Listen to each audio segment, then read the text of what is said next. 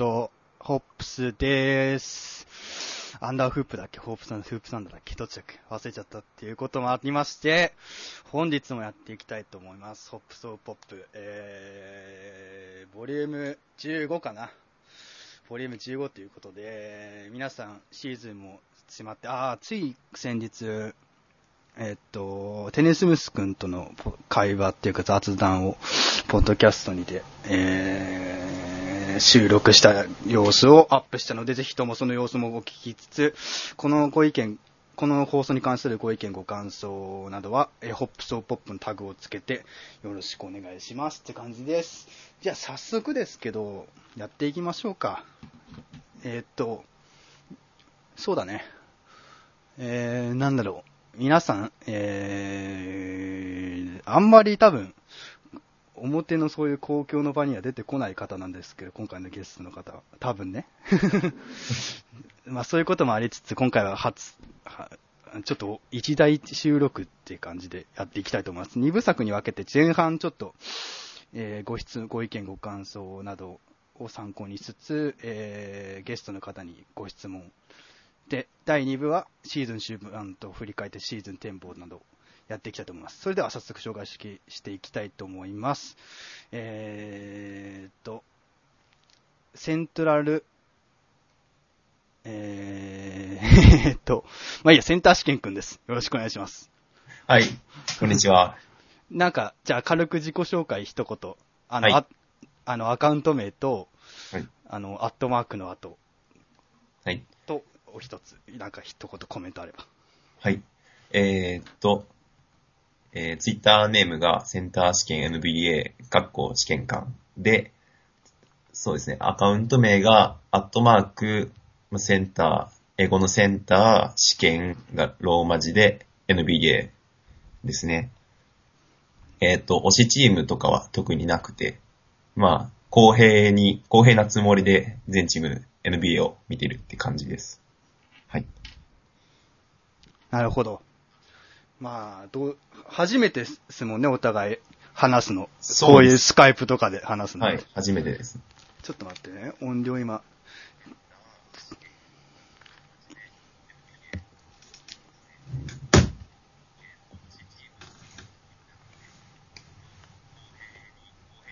はい、音声もバッチリなのでやっていきたいと思います。はい。お願いします。お願いします。ということで、えー、じゃあ早速ですけど、NBA 見てます？最近。そう、最近が意外と、はい。あのーまあ、今、大学が春休みなんですけど、はい。意外と見れてなくて、そうの、ん日中、アルバイトとかして、うん。意外と見れてなくて、うんって感じですね。もちろん、あの、試合結果はチェックしたりとかうんはするんですけど、なかなか、一試合通してとかは見れてないのが最近ですね。ですよね、はい自分も似たような感じですよ。あなかなか忙しいと、まあ試合結果とか情報とかははい SNS 使ってバンバン仕入れたりはするんですけど、なかなか試合を見るってことに関すると、なかなか難しいですよね。あ、そうですね。特に僕が推してるチームがないから、例えば各チームのファンだったら絶対自分のチームの試合は見ようとかってなるかもしれないけど、うん僕は、まあちょっと自分の中で優先度の高い試合があったらうん見るけど、まあなんですかね、どの試合も見て、見たら面白いけど見なくてもいいし、みたいな。うーん。なんか、アカウント名からして情報系のなんかその知識っていうよりも、なんつうんだろう。なんか情報を追ったりすることが好きそうな感じだと僕なんか前々から思ってて。ああ、そうですね。合ってます？結構。そういう。情報っていうか、なんか、そう。流れっていうか、リーグの流れとかを追ったりするのが好きあなタイプなのかなとは、前から思ってたんですけど。え、NBA は、あ、まあいい、そう、そうなのかな？えー、そうですね。なんか、うーんと、でも試合見るのも好きでしょ？試合見るのもちろん好きです。で、うんまあ、問題も作るときに、まあ、スタッツ見るのが結構好きなんですけど、うん。もしかして誤解されてるかもしれないのが、もうスタッツしか見ない、スカスタッツだけで判断する、うん。思われてるかもしれないんですけど、いや、わかんないですけど、うん。あの、そうじゃなくて、試合見た上で、うんうん。なんか、あ、あいつすごいなとか、あれってどうなんだろうと思ったことをスタッツで、スタッツも見て検証するって感じなんで、うんうん。なんか、そうですね。まあでも試合を見つつ上で、その上でスタッツとかも研究っていうか、なんまあかスタッツの情報とかを調べて。調べてやったりするのが、しりなんかセンター試験君的な見方っていうことなんだよね。そうですね。じゃあ早速ですけど、センター試験君について、なんかいろいろと聞いていきたいことが、俺的に考えてたので、聞いていきたいと思います。はい。まず、なん、な、いつ頃 NBA を見始めましたか？そうですね。あの、見始めたきっかけが、まあ、うんちっちゃい頃からバスケはやってたんですけど、はいはいはい。多分 NBA に、えー見始めたのは、その、北京オリンピックのうん。時に、その、まあ、アメリカ代表が再び金メダル取った時の試合のビデオが、あの、家にあって、い。はい生では見てないかもしれないけど、親が録画してたのを。見てたら、その時ちょうどやっぱコービーとかが全盛期の頃で、うーん。それを見て NBA がすすごいなっていうふうに思い始めて、うん。その次の年、翌年ぐらいから、レイカーズのうん。連覇あたりは、うん。ちょっと、ちょっとだけ見たって感じですね。なるほどね。はい。じゃあ、に2000、北京オリンピックこれ2008です。8だよね。はい。あの、すごい USA がもう、なんか最強、最強なメンツの時の。そうですね。ウェイドが、改めて見返してみるんですけど、最近でも。うん。いや、ウェイドが半端ないですね、あの、北京のところの。うーん。ウェイドのすごかったよね、北京の時、本当に。き、キレッキレ。キレッキレで、なんか、これは無理だなっていう感じですね。他の国の選手からしても。あの時のウェイド全盛期だったもんね、本当に。はい。いやー、そっから見始めて、はい2000、その後、レイカーズとかセルティックスが NBA のリーグの方では活気づいてきたじゃないですか。はい。それもちょいちょいは見つつっていう感じだったんでも。それは、うん多分ファイナルぐらいですね。あんまりシーズンそのものをだって追ってはなくて、うん。多分、追い、シーズンの途中まで追い始めたのは、その次の、多分、マブスが優勝したシーズンですね。あー、マブス優勝、あ、ビッグスリーなるほどね形成から、うん。あの、そうですね、マブスが優勝したシーズンからですね、その1シーズン丸々試合結果とかも追ってっていうのはうー、ん。なるほど。じゃあ、つい、あれか、ビッグス、マイアミにレブロンが移籍して、はい。からじっくり見始めたみたいな。頃合い的には。うんはい。なんで、あんまり、実はキャバリアーズの頃のレブロン、あ、お1回目のキャバリアーズの頃のレブロン、あんまり見てないんですよ、生で。なるほどね。はい。えー、ちなみに推しチームとかっていうのは、なんかはい皆さん大体、大体の方はこのチームが好きだとか、この選手が好きだとかっていうのが明確的にあるんですけど、なんかセンター試験君ってなんかふ、俺的に、あの、このチームを推してるとかないじゃないですか。はい。でも、このチーム、ああ、なんだろうな、思思い入れがあるチームとか思いある選手っているんですか？ああ、思い入れのあるのはなんかシーズンはい。あのチームの何何シーズンの時は良かったよとか、あのチームの時、何シーズンの時のあの選手はすごかったとかっていう。うんとやっぱり見始めた時期の、なんですかね、うん見始めた時にすごかった選手とかチームとかってすごい印象に残ると思うんですけどう、ん。僕の場合はやっぱりコービーは、あの、まあ、その見始めた時に、まさにもう世界一のプレイヤーでしたし、うんうん。で、もう連覇もして、うんで、あの、まあ、ジョーダンの優勝6回に届くか、みたいな感じで、うん。の感じだったんで、うん。あ、こいつが今 NBA で一番すごいんだ、みたいな。うん。まあ、ある意味、その、まあ、NBA 初心者からしたらもう神格化みたいなう感じ。う意味で、まあ、うんコービーは、その、やっぱり、僕の中で特別っていうのと、うん。あと、まあ、チームで言うと、あの、まあ、マーベリックスですね、20 2011年の頃のマブスは、うん。あのすごく綺麗なバスケしてたし、うん。あの、まあ、マイアミでビッグスリーが結成されたのも、まあ、その、ビッグ3人も最初はあんまり知らなかったんですけど、どんぐらいすごいのかとか。うん。まあ、プレイオフ勝ち上がっていくのを見て、うん。あ、この3人がやっぱり騒がれてる通り、すごい、うん。なんかトリオなんだ。やあで、なんか、ファイナルの、毎号版もヒートが、うん。まあ、優勢だったんで、うん。これどうなのかなと思ったんですけど、まあ、ファイナルで、まあ、ノビツキと、うん。ちょっと、ジェイソン・テリーと、が、もう、すごく、あの、カーライルの元で綺麗なバスケしてて、うん。これすごい。うん。じゃあ、やっぱ本当見始めた時のチームとか選手がすごかった時が思い入れあるっていう感じなんですね。うん。うん、なるほど。でも現在は、現在っていうかなんだろう、その、マイアミがマブス戦った時頃からはガツガツ見始めたって感じで、はい。追ってはいたんですか ?NBA はしっかりと。まあ、それ以降は、うんそうですね、あのーオフシーズンの動きとかも、うんちょっと、サイトとか見て確認したりとかして、うん。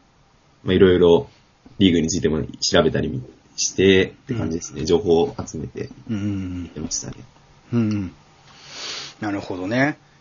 その時は、その普通に、なんつうんだろう、試合を見ることを純粋に楽しんでたみたいな、試合を見ることを楽しんでたって感じなんですか？そうですね。やっぱり僕もバスケやってたので、うん。その技術を参考にしたりとか、うん。いう意味で見てましたね。なるほどね。うーん、そっか。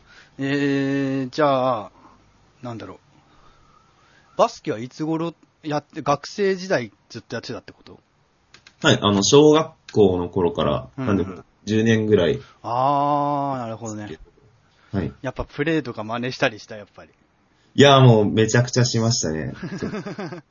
もうなんか、僕ポジションがパワーフォワードセンターなんですけど、はいはいはい。もう、まあもちろん、パワーフォワードセンターの動き真似するんですけど、もう、アイバーソンのクロスオーバーとかも真似したりとかして、うん。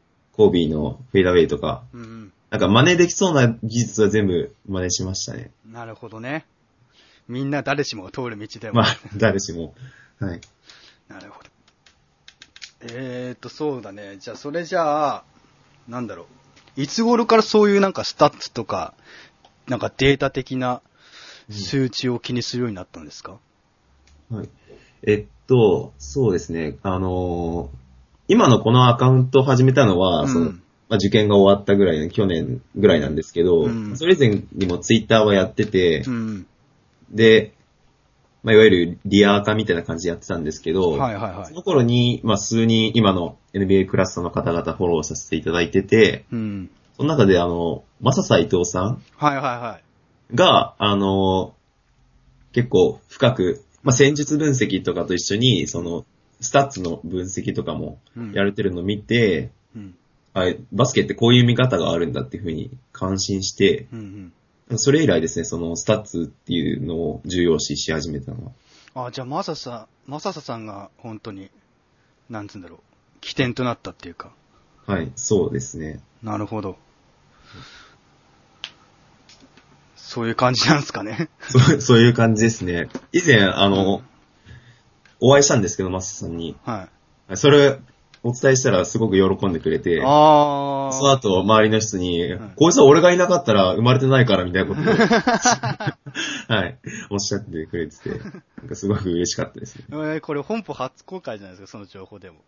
そうですね、あんまりツイッターで言ってないですけど。行ったりしないから。はい。はい。へえ、やっぱりじゃあ、本当に、あの人のおかげで、なんか、なんか見方が、見方が変わったっていうか、そうですね。生まれ、生まれ変わったわけじゃない。はい。えー、そうなんだ。俺もそれは知らなかった情報なんで聞けててよかったです。はいまあ、これくらいが俺がなんか最初に聞いておきたかったっていう、本当に情報だったんですけど、なんか、そうだな。センター試験君的にこれは俺は、俺を知ってほしあい、なんか情報とかあります？こういう、生い立ち？生い立ちっつうか略歴？あ、ああ、略歴。うーん、そうですね。うん略歴。なんか、うんまあ、うんうん。うーんと、なんか物事には絶対なんか理由があるっていうのを、うんうん。理由があるから、それを考えるのが、まあ好きで、うん。なんか、そうですね、しちっちゃい頃のバスケとかもちゃんと教えてもらったおかげで、なんか、意味のないプレーとかするのが、うん。あの、すごく嫌いで、うん。あの、なんで、一個一個のプレーとか、うん。戦術に理由があったりするのを見ると、なんか、感激するし、うん。逆に、なんでそれやったのとか、うん。あの、それ効率悪いじゃんみたいなのを見ると、うん。なんか、あれっていう感じになっちゃうんで、うん。やっぱ、物事に理由がつけ、なんかついてないと納得しないっていうタイプなの？やっぱり。そうですね、うん。はいなるほどね。なんか、納得できるかどうかだと思うんですよ。うん。だとうーんと、まあ、例えば、つい本当に先日、あの、ボストンとウォリアーズで、ウォリアーズがホームに負けた試合でう、ん。なんかバーンズが最後、あの、カリーに渡してた、渡さなかったみたいな話題があったじゃないですか。うん。で、あれ、まあ、ここで渡したかどうかの話題は別に良くて、うん。あの、あれ別にカリーに、例えば渡せたとして、カリーが決めるって決まったわけじゃないし、うん。あの、仮に決めてもオーバータイムでウォリアーズが絶対勝つとは限らないのに、うん。なんかあれだけの議論が湧くっていうのは、うん。その、やっぱりカリーが打たないで負けて終わったっていうのがう、ん。なんか納得できない人が多いんだと思います。うん。あの、仮に、その、カリーが打って、一歩目打って外して、それで終わってたら、うん。まあ、カリーが打って外したんならしょうがないっていうふうに、まあ納得して終われると思うんですけど、うん。そうですね、納得のいかないプレーがあると、やっぱり、あその、なんですかね、落ち着かないっていうか議論が起こったりとかするのかなってう思って。なるほどね。なるほど、なるほど。えー、やっぱじゃあ、あの試合は見たんその、ボス、ボストンが、あの、ウォリアーズ倒した試合って、まあ、ネタバレになっちゃうけど、はい。ボストン勝ったじゃないですか。はい。その試合チェックししました？後日とか、ちゃんと。ああ、後半ぐらいから生で見てましたね、ちょっと。はあー、なるほど。い。なるほどね。えー、じゃあ最近の強いチームあるじゃないですか、ほんと今シーズン。はい。バカみたいに強いチームが一つ。強いチームが。えー、それとかってさ、どういう、センターシン君から見てどう思う？今の現、そのチームの現状っていうか。そういうチームが、はい。僕たち今、リアルで見てる世代じゃないですか、NBA、はいガツガツ。その時に、こんな強いチームが現れたってことに関してはどう思ってます？いや、本当によかった幸せですよね。幸せ。あの、うん。まあ、なんですかね、あの、まあ、20年前にブルーズが記録打ち立てて、うん。で、その90年代見てた世代は当然それも見てるし、うんそのジョーダンの2回のうん。3連覇も見たりしてて、うん。まあ、やっぱりその、羨ましいわけじゃないですか、そのリアルタイムで見れるっていうのは。うん。で、今、その、ジョーダンの記録とかに匹敵するものを、うん。現在進行形で見れてるかもしれないっていうのは、うん。やっぱり、あのーまあ、幸せなことだなっていうふうに思いますね。うーん。確かにそうだよねうん。かつての、なんつうんだろう、黄金期のブルーズの匹敵するチームが生で見れてるっていうことに関しては、すごい貴重っていうか、うん。いい NBA の時代を見てるって感じだよね。ね。しかもマイアミにレブロンいた時も、こう、マイアミが3連覇するんじゃないかみたいな感じの時も見れてたじゃん。そうですね。はい、そう思うといいシーズンを、ここ3、4年、本当 NBA 流れてるのを見てるって感じですよね。うん。なんで、だからそうですね。今、だから、本当今、第2回目の NBA ブーム来てもおかしくはないっていうくらい、盛り上がってはいますよね、結構。はい。盛り上がってますよね。リーグ全体的に。なんかちょっと、2000年代とか、中盤とかは、まあ、アイバーソンとか、あと、ビンス・カーターとか、うん。コービー・ブライアントとかが活躍した時で、ちょっとなんかコアな、コアな NBA ファンしかチェックしないみたいなうん。時代あったじゃないですか、やっぱり。はいどうしても。それに比べると今はなんか誰でも、その、なんつうんだろう、入り込みやすいっていうか、そうですね。誰でも参加しやすいっていう時代になりますよね。まあ、SNS とかの存在はやっぱ大きいかなって。ああ、やっぱりね。やっぱ SNS 大きいよね。いいですよね。若い人とかからしてもだし。はい。なんか動画、バインとかの動画と、うんバスケってすごい相性いいと思うし、うんその、一試合の中でいくつも、その動画に上げるようなプレーが生まれるわけじゃないですか。そうだね。で、しかも、6秒の中で完結、バインだったら6秒の中で完結するような短いプレーとかでも、もうダンク1本、うん。それで映して、で、OK みたいな感じになるし、うん。広まりやすいし、そういった意味で、あの、SNS の普及にうん。かなりバスケは、あれですね、恵まれてるっていうか、うん。音響確かにね。確かに、それはあるね。うんそれは本当大きいと思いますね。俺も SNS を使うことによってバスケの知識が今まで知らなかったこととかもだし、こういうポッドキャストみたいな形で、みんなの場に、目につく場に、声とかで NBA の情報を発信できるっていう時代に関してはとってもいいっていうか、うん。こういう時代じゃなかったらできなかったことだし、今まで思いも、思いつかなかったことだし、はい。そういう点に関しては本当に僕たち、多分同年代ぐらいだと思うんですけど、はい。本当に恵まれた世代に、で、バスケ盛り上げていきいけたらなと思ってますね、僕も。同じ世代の人たちが共に。そうですね。なので今回センター試験君を急遽ですけど、お呼びして、はい。ちょっと長丁場お付き合いいただこうかなと思っております。はい。そうですね。マイアミの時のレブロンとかは結構、あ、そっか。これ聞こうか。レブロンはどう思いますかっていうのを聞こう聞こうと思ってて。レブロン、そうですね。うん。めちゃくちゃすごいと思います。で、うん尊敬もしてます。うんうん。で、もうあんまり好きじゃないっていうか、うん。その、うん。その見始めがコービーで、その対対立っていうか、うんそのコービーにうん。追いつけ追い越せみたいな感じで来てるのが、レブロンって立ち位置だったんで、うんうん。なんですか、若干その、見始めた当時結構僕コービーファンみたいな感じだったんで、うん。それに追いついてくるレブロンは、ある意味敵対視みたいな感じで見てたのが最初にあって、うん。それの影響もあるのか、あの、完全にマイアミの頃ってヒール扱いだったじゃないですか、レブロン。そうだね。で、その、まあ、最初の方はクラッチが弱いだとか、言われたりとか、メンタルに、なんだかんだとかって言われてて、うん。うん。でもファイナルには上がってきてっていうのを見てて、もう、その最初の方とかずっともう負けろ負けろって思いながら見てたんですけど、うん。あの、まあ、そのダラスに負けて次、サンダーに勝ってうん。優勝して、うん。でその後のシーズンも、まあ誰か止め止めてくれねえかなとかって思って見てたんですけど、うん。その、プレーオフでやっぱ勝ち上がっていくのを見てると、うん。あ、やっぱすごいなっていうふうに思って、あの、うんカンファレンスファイナルでペイサーズとやって、うん。7戦まであれも確かもつれたと思うんですけど、うん。もう、あ、このペイサーズも結局退けるのかって思って、うん。で、スパーズと最後、ファイナルで当たって、うん。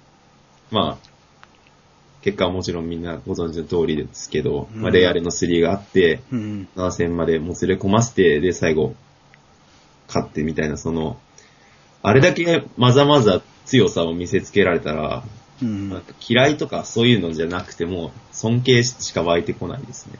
ああ、一人のプレイヤーとしても、プレイヤーとして、すごい、すごい偉大な選手をそうですね、もう、直近でもう近くで見れてる、なんかはいデータを通してだけど、映像で見れてるっていうのに対して、本当に尊重してるって感じなんだ。そうですね。ああ、なるほどね。やっぱレブロンはすごいよね。なんだかんだ言って。なんだかんだ言ってやっぱりもう、そうですね、天才ですよね、バスケに関して。てか、スポーツに恵まれてるよね、レブロンってな、なんだろう。性格から、はい。なんて言うんだろう、その、意識から、あと体格やら。多そう分バスケやってなくても何でも、何やったって多分できると思うんだよね、レブロンって俺的には思ってるですよね。で、頭もいいから、レブロンはうー。ん結構人脈とかも広いだろうし、いろんな。なんか本当に、レブロン一人の人間として俺は尊重してるって感じなんですよ。うんうん好きとか嫌いとかじゃなくて、こういう人間なんだなって思って見てるんですけど。まあでもプレーとかはそこまで、なんか俺はプレー的に言うと2000年代中盤の時から見始めて、はい。あの、2007年の、えーっと、レブロンがキャバリアーズに最初にいた時にファイナル行って、スパーズと戦った時から見見てて見始めたんだけど、やっぱその時のレブロンってやっぱ、自分が何とかしよう、何とかしようっていうう、ん若さ溢れるプレーを見せてた、このレブロンを見てたから、はい。ああいうプレーが好きだったんだよね、結構レブロンの。でも今は結構落ち着いてなんか、チー。ムをまとめるっていうか、指南役になりつつあるじゃん。もう年代そうです年齢もキャリアも重ねてきて。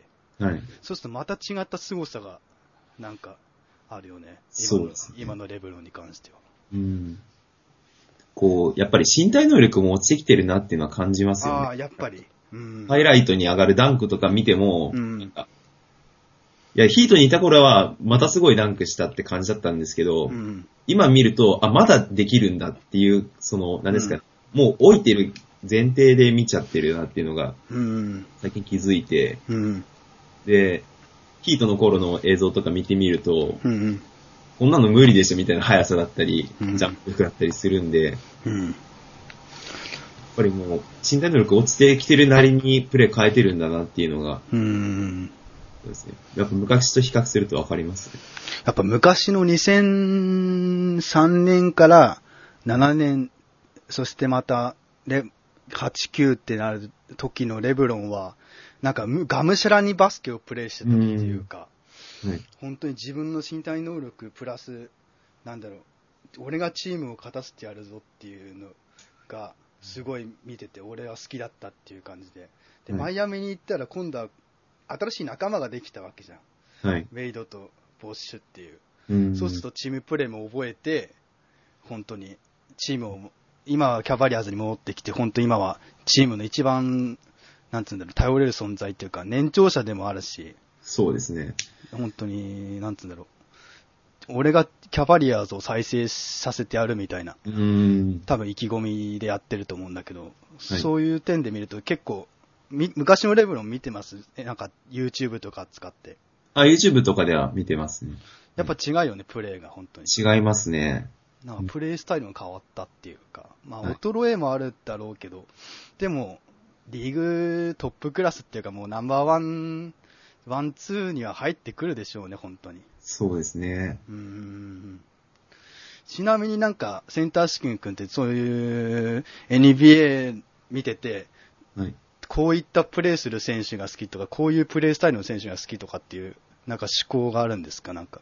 あー、なんか、えうん。ー、うーん、二つあるのは、一つは、はその、何でもやる選手が好きで、何でもやる。はい。その、まあ、レブロンが、もう、その、何でもやるの頂点にいると思うんですけど、うんうん。まあ、もちろん、うん、自分でも点取るし、うんパスもする、リバウンドも取る、ディフェンスもやるみたいなうん。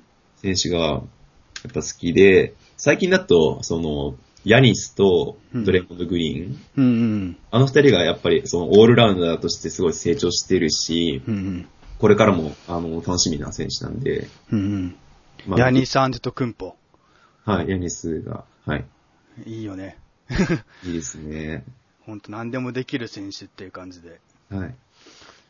なんか、んネクスト KD みたいな、まあ、見た目だけで言われてたけど、うんまあその、KD のシュート力はやっぱ、その、真似できる、そうそう真似できるもんじゃないと思うし、シュート練習したぐらいで。うんうん。そうじゃなくて、まあ、KD と同じようなフィジカルではあるけど、全く別スタイルのプレイヤーになってほしいなっていうふうに思います。うんうんうんえーっと、そうだ。俺はなんかね、なんつうんだろう、スラッシャー系のはい。選手が好きで、結構。ああ、昔のビンス・カーター、ラプターズ時代のビンス・カーターとか、あと今で、ね、2007年頃のパートニー・パーカーとか、うん。あとジノビリ。はい。で、今で言うと、スラッシャーではないかもしれないけど、ハーデンのユーロステップからのレイアップとか、ああと、スラッシャー系で言うと、まあ、シャンパートとかの、とあ、う、ん。なんか、結構オフェンスとか、JR スミスとか、そこら辺も結構好きでうん見てたりするんですけど、でも基本的に今は、スパーズファンに落ち着いてる状況なので、スパーズの試合を基本的に見るような感じで見てたんですけど、はい。まあそこで見てると、結構、スパーズも結構、ビッグスリーいるじゃないですか。はい。まあ、年とともに老いてくるじゃないですか。はい。そうするとなんか新しい選手とかがうんこう入ってきて、はいあなんかいい感じのプレーを見せてくれるのを楽しみに見てるんですけど、センター試験君から見て今のスパーズってどういう評価ですか、今のスパーズは、まあちょうどさっきタイムラインでも話題に出てたんですけど、はいはいはい。あの、毎年毎年今年がラストチャンスみたいに言われてたのに、うん。今年は言われなくなったみたいなことをうん。おっしゃられてる方がいて、うん。もうやっぱり、あの、まあ、オルドリッチが入ってきたのもありますし、うんうん。で、レナードがもう MVP クラスのうん。活躍するようになって、うん。で、もう、何ですかね、もう、ダンカン、パーカー、ジノビリ世代から、その次の世代の橋渡しが、うん。今年うまくいったなっていう、うん。今年橋渡しの年だと思うんですけど、うんうん。で、その年で、今、球団史上最高ですね、確か。あ、ホーム連勝記録。はい、もははい、確か、無敗で、で、無敗です40、あれ？えっと、38だっけ ?48 だっけ？えっと、えっと、とにかく、連勝記録は作ってますね。う、多分なんか、シーズンの最多勝も更新しあーそうなのかしたのかわかんないですけど、多分そのぐらいの勢いうんみたいペース的にはね。で、はい。なんで、その橋渡しの年にそれだけの成績残してるのは、うん。すごいなっていう。なんかうまいこと、なんつうんだろう、本当に、なんか世代交代はい。がうまくいってるような流れですよね。もううまくいきすぎですよね、スパーズは。もう少しロッタリーに沈んでる時期があってもいいのに、もう世代交代なのに西ウエストで2位にいるっておかしいです。球団史上最高勝率で。うんしかも、なんか優勝も狙えるぞっていう、はい。本当に、そういう感じの現状ですよね。えーじじゃあ、俺から聞きたいこともう一つあるんだけど、なん、はいなんで推しチームとかはいっ。ていうのを、あえて作らないの？それとも、作れないの？何か。うーん。NB を俯瞰的に見るのが好きなのかな？あ、まあ、俯瞰的に見るのは、まあ、好きで、うんで、うん、推しチーム作らない、作れないのは、うん。まあ、結局最初の方でハマりきらなかったのが原因かなって思ってて、はいはいはい。その、見始めた頃の強かったレイカーズなり、マブスなりに、はいはい。その、ハマりきらなかったっていうか、うんその、例えばレイカーズだったら、その、優勝した年のマブスにスイープされて、うん。うんなんか、そこで燃え上がりきらなかったし、マブスはマブスで多分翌年、あの、連覇狙えたのに、うん。あの、チャンドラー放出だっけな、なんかとかあってうんう、んプレオフで出たけど、下がっちゃったんで、うんうん。とかあったりして、ってとこで多分一つのチームに熱中するタイミングを逃したのはいはい。があって、で、今、じゃあ作ろうかって思っても、うん。多分そこまでならないし、今、まあ、全体見渡して、その公平な目で見るのもうん。楽しいんで、うんうん。はい。まあ、それでいいかなと思いますけど、まあ、見るとき、見るタイミングとかの問題だったのかな、じゃあ。そうですね、多分。でも、でもなんだかんだで、ね、NBA ってリーグ自体にははまり込んだっていうそうですね。だよあんまりこうね。ですね。うん。なるほどね。はい。まあなんか、一個のチームに熱中してる人を見ると羨ましいなって思いますけど。ああ、それなんかバスケットウーマン加賀さんがちょっと言ってたな。ああー、はい。なんか、そうですね。一個のチームの、その、レギュラーシーズンの一勝一敗に一喜一憂できるっていうのとか、ん。やっぱりその、まあ、応援してて辛いことの方が多いかもしれないけど、まあ、うん各シーズン29チームはどっかで敗退するわけなんで、うん。うん。でも、まあ優勝したらもちろん嬉しいし、そうじゃなくても、例えば、一個プレーオフでアップセットを起こしたとか、うん。一個応援してるチームが、なんか、すごい記録残したとかってなったら、うんやっぱそれって、めちゃくちゃ嬉しいだろうし、応援してきた分が。うん。そういう喜びっていうのが、その、僕みたいな、その、チーム作ってない人からすると味わえないので、うん。羨ましいなっていうふうに思います。確かにね。なんかファンっていうつながりもできるしね、同じチームのファンって。はい。横のつながりもできるだろうし、それに、そのチームの現状とかに対して一喜一憂できるっていうのは本当にはい、そういう楽しみはあるよね。そうです。スやっぱりポーツの醍醐味だと思いますね。やっぱ、結構、結局日本に僕たちいるわけじゃん。はい。やっぱ海外にいれば、住んでる地域にチームがあるわけじゃん、NBA って。はいやっぱそうすると自然にそこのファンとかになったりするじゃん。はいや。っぱそういう違いもあるのかもね。海外のリーグを見てるっていうはい。現状で応援するっつったら、やっぱ好きな選手がいるチームとか、うん好きな、なんつうんだろう、プレースタイルするチーム、ディフェンシブなチームもあれば、オフェンシブなチームもあるっていう感じで、この選手、だって OKC なんてさ、まさにそうじゃん。はい KD とラッセル・ウェスブルック好きで OKC ファンになる人って結構いっぱいいるじゃん。そうですね。ここ最近、はい。本当に。それに、あれか、ウォリアーズとかも、カリーがすごいし、はいイグイグダラもすごい、トラクレイ・トンプソンがすごいとかで、うん好きになる。きっかけがちゃんとあるもんね。そうですね。そういうチームをき好きになるきっかけがあるっていうのは大きいよね。今、ここ2、3年見てる人たちっていうのは。はい。なんそうだね。そう、確かに2008、9って、あれだもんね、レイカーズが強くて、そこにボストンといそう1対1でやってる時って、なんか他のチームはそこまでなんかあの、なんて言うんだろう、大きい流れに食い込めない時期だったから、そうなるのも致し方ないのかなとは思う、ね。ああ、そうかもしれないです。うん。まあそういう感じで僕からの聞きたかったことはいね、結構あるんですけど、はい。これ、これこんな感じでか考えてたのは、こんぐらいだったんですけど、まあ、どうですか？最近の NBA は今シーズン。今シーズンは、うーん、やっぱり、そうですね。まあ話題がウォリアーズ、ウォリアーズで進んでるシーズンではあると思うんですけど、うんうん。まあその他にも、まあサプライズのチームがあったりとか、うんえーで、とにかくルーキーが今年いいなっていう、うん。うん。本当に、あのーなんですか、豊作だなっていうふうに思うので、確かに。ルーキーの時点でもう活躍してる選手がいっぱいいるので、うん今後数年このドラフトクラスが、あの、まあ、追っていく、追ってって楽しいだろうなって思いますね。うん。今年本当にいいよね、ルーキー。当たり年っていうか、ドラフト。はい。めちゃくちゃ当たりだと思いますね。うん。えっとちなみに誰推しですか、ルーキーで、今シーズンで。ルーキー一押しなのは、あーあ、こいつはもうすごい上まで行くだろうなっていうのはもう、もうタウンズで、うん。タウンズは、うん。あのーまあ、なんですかね、レブロンクラスになってもおかしくないかなと。ああ、そんなに評価高く見てるんですね。はい。なんか、PER っていう指標があるじゃないですか、選手の。うん。あれがルーキーの時の指標を見たんですけど、うん。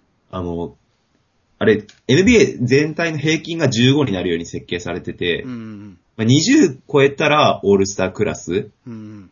で、25超えたらもうスーパースターみたいな指標で、うんタウンズ、まあ、最近わかんないですけど、1ヶ月前ぐらい見たら23とかだったんですよ。ええそうなんだ。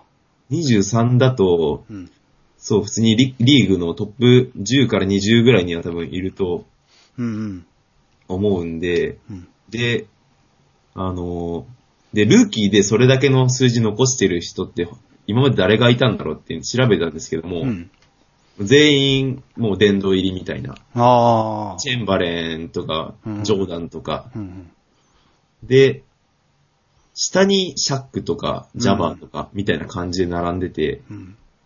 あ、これはすごいなっていうふうにまあ、思いましたね。ルーキーの時点でそこだけ出してるっていう、データでもう出てるっていう。データで、もうタウンズは、もうそのぐらいのレベルにいるっていうのがルーキーの時点で。なるほどね。確かにタウンズいいよね。もう、なんか、もうルーキーと思えないプレーぶりっていうか、プレースタイルも落ち着いてるし、はい。あんまりその波が大きいってわけでもなく、ないし、確かに落ち、あんまり活躍できないシーズン、プレー、試合もあるけど、でも全体的に見たら普通に、なんかアベレージ的にもいいし、もう安定してダブルダブル残しますもんね。だから本当タウンズに関してはいいし、それに加えて他のルーキーも全然今年いいよね。いいですね。例えばまあ、ニックスクラスター多分喜ぶと思うけど、俺的にはポール・ジンギスが本当にああ、いいなって思ってて、そうですね。なんであんなにいい選手がヨーロッパに、ヨーロッパから輸入してきたわけじゃん、結局。はいあんないい選手よく取ってきたなって思って、最初はブーイングだったじゃん。最初部員からですからね。それが今じゃもう、ニックスを支える次期エース、希望の星ですもんね。本当にすごいよ、あれは。なんかポルジンギスは、なんか、スキルがすごいですよね。あの、うーん。あの背で、まあもちろんシュート力もそうですけど、うんそのドラドライブとかの、うん。なんか、ハーフスピンやってたのを見て、ドライブ、ドライブからスピンに見せかけてフェイクで、うん。ターンアラウンド、フェーダーウェイ打ってるの見て、うん。なんか、もう本当にポール・ピアス見てるみたいな。ああ。で7フィート3インチあって、ポール・ピアスの動きされたら、絶対止めれないでしょ、みたいな風に思いました、その時は。しかも身体能力も高いよね、普通に。普通に飛びますよね。プットバックダンクとかすごいもんね。すごいですね。結構飛んでますよね、あの距離。あの、後ろからこう走ってきてあの高さでさ、やられたらなかなか止められないよね、リバウンド止めれないですよね。止められるっつったら、誰だろうな。トレニスタン・トンプソンとかがリバウンドで競り勝てるぐらいかなって俺は思ってて。あとは、あとはバランチュナスとか、俺的には。そうですね。うーん。なんか、本当にリバウンド硬いセンターとかじゃないとあれは止められないなって思ってて。そうですね。なんで、うん。うん。なんかこれからもどんどんオフェンスリバウンド絡んでほしいです。外が生地あると、うん結構外で待ちがちになっちゃうから、ああ、そうだね。ああ、わかるわかる。うん。スペース広げるっていう名目で、うん立っててオフェンスリバウンド来ないとかになったら、あれだけ飛べてサイズもあるのがもったいないんで、うん。うん。そうですね。もう走り込んでどんどん飛び込んでほしいですね。今まで通り。うんうんうんうん。えっと、じゃあ、あと、オカファーか。オカファあー。オカファーはどうですか？僕大好きなんですよね、オカフォー俺も好きなんだよな、本当に。あの、プレイスタイルっていうか。あの、ボールをさ、片手で掴んでさ、あー、もう大好きですね、あれ。トリあの、はい1対1仕掛けるじゃん。はいあれ見てると、本当に、あの、なんつうんだ、オラジュアンとか、はいそこら辺を思い浮かべるっていうか、うんフラッシュバックさせるようなうん感じのポストプレイ見せて、本当にいいなと思ってて。そうですね、オフェンスに関してはもう、引き出しがめちゃくちゃ多いですね、ルーキーなのうに。ん。結構完成されてるよね、ルーキーなのに。もう完成されてます、オフェンス。ポストプレイに関しては。はい。うーん。え、ちなみに、他にいます？推し、推しルーキー。こい推しじゃなくてもいいんですけどね、なんか、こいつ、伸びるだろうなっていう。結構いっぱいいるじゃないですか、ヒートにもいるし、まあいっぱいいますね本当にピストンズにもいいルーキーいるし、レイカーズにもいるし。そうですね。まあ、うーん、ウィンズローが、うんあの好きで、うんヒートの。うん。あのークラッチタイムで、うん。デュラントのディフェンス任されたりとあか、あ、はいはい。ポール・ジョージにつかされたりとか、レブロンついたりとか、うん。ルーキーでも、あその、スポルストラとパトライリーからそんなに信頼もらってるんだみたいな。ああ、そういうことね。起用方法からも、その、信頼勝ち取ってるのがわかるところとか、うん。あともう、何ですかね。プレーの、うん。プレー、ロール？役割が、うんもうなんか、ベテランのそれですよね。うーん。まあ、チームの中心が任されるような役はを担わされてるっていうか、ルそうですねーキーから。。ルーキーからあ。なんで、うんうん今は、その、めちゃくちゃいい、もうベテランロールプレイヤーみたいな感じだと思うんですけど、ー。うん例えば、ウェイドが、あのーもう少し衰えて引退間近になってきたとか、それこそ世代交代になったら、あのー今年のレナードみたいに、うん一気に来てもおかしくないかなってうん。思います。うんなるほどね。うん本当に今年はルーキーが当たり年っていう年で、見てて楽しいですよね。生で見てる世代としては。本当に。うーん。じゃあちなみに今シーズン、なんだろうな東結構暑いじゃないですか。プレイオフ争い今。暑いですね。えー結構どこ来そうとかあります？いやー、どこ来そううーんと、やっぱり、うーん、ボストンは強いですね。やっぱボストン強いよね。強いですね。ディフェンスがすごい硬いっていうか。はい、硬いし、うん、やっぱウォリアーズに競り、2回やって、1回がダブルオーバータイムでもつれて、2回目アウェーで勝てるっていうのは、尋常じゃないなって思いますねうー。んなるほどね。そっか。まあ、パート、ちょっとね、二部作に分けて、次のし、次の回でね、次の方、収録の時に、えっ、と、ちゃんとしっかりシーズンを通して反省、なんかは、振り返ってっていうか、はいをやろうと思うんですけど、あとなんか、センター試験君から僕になんか聞きたいこととかってありますか？あー、ソップさんに聞きたいことですか？はいはい。なんか考えてたり、あと思いついたことでもいいんで。えースパーズで、はい。一番好きなところって何ですか？好きなところ。まあいくつでもいいんですけど、うんいくつでも聞きたいんで。まあ、一つは、ポップの下で成長していくレナード。あー、いいですよね。で、もう一つは、で、オルドリッチが入ってきたことで、ダンカンとかが、はそのオルドリッチがさらにダンカンとかのし指導を受けて、うんどう伸びて、どういう風なす選手にこの後成長していくのかな。まだオルドリッチだって結構やれるじゃないですか。まあ、そうですね。ニュー結構、キャリアは長いんだけどね。はい。いやでもあれですね、身体能力に依存してないから長くやれそうですしね。そういう意味で、どういうダンカンとかから、あとポップの指導のもと、どういう風に成長するのかなっていうのが楽しみで、あとは、まあ、チーム自体もいい感じの雰囲気なんですよ、今の、はい。今のロスターが。ただ、えーっと、なんか一時期、誰切られるとか、そういう話とかも、あの、今、ケビン・マーティンとか、はい。アンドレ・ミアとかも、ず俺がその好きだった NBA が好きだった頃に、結構活躍してた選手が、スパーズに入ってきてるんですよ。うん。そういうベテランたちが、スパーズでどういうプレーするのかっていうのが3つ目の楽しみであって、あーはい。あとそれ、まあ最最終総括すると、今シーズン、さ、去年 1, 回戦でクリッパーズにすごい激戦の末敗北したじゃないですか。はい。それを踏まえてプレーオフでうん。どこまで行くんだろうって。はい。確かに上にはすごいチーム一つあるんですけど、はいでも、こそれに、それに追随している状況でも、今までにない勝率とか、チームのいい雰囲気とか、ロスターがすごいいい感じでまとまってるので、はい。まあか、俺はプレーオフ入ったらがっつり見ようって思ってて、あえて、そう。今、あえてシーズン終盤は、あえてその、まあ、緩やかに見ておいて、がっつりはいプレーオフを見ていきたいっていうのがあって、だからプレーオフを見る見れるのが、もうプレーオフ進出は確定したっていうこともあって、はい。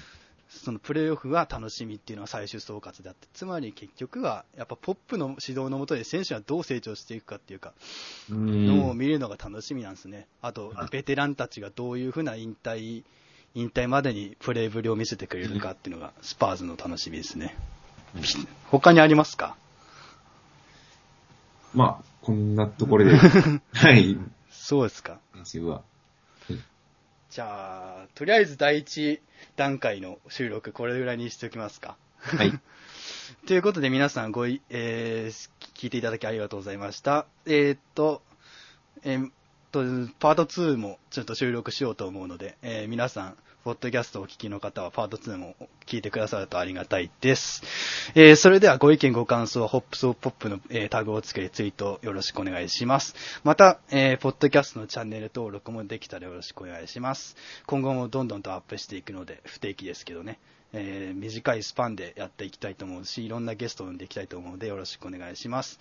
まあちょっと、今回、センター試験君が出てくれたということもあって、えー皆さんのご意見ご感想、これまで以上におご、えーお待ちしております。それでは、第1回目の、えーボリューム15、新田試験君を招いての放送を一旦終わりにします。次のパート2も聞いてくださいね。それでは、一旦ありがとうございました。ありがとうございました。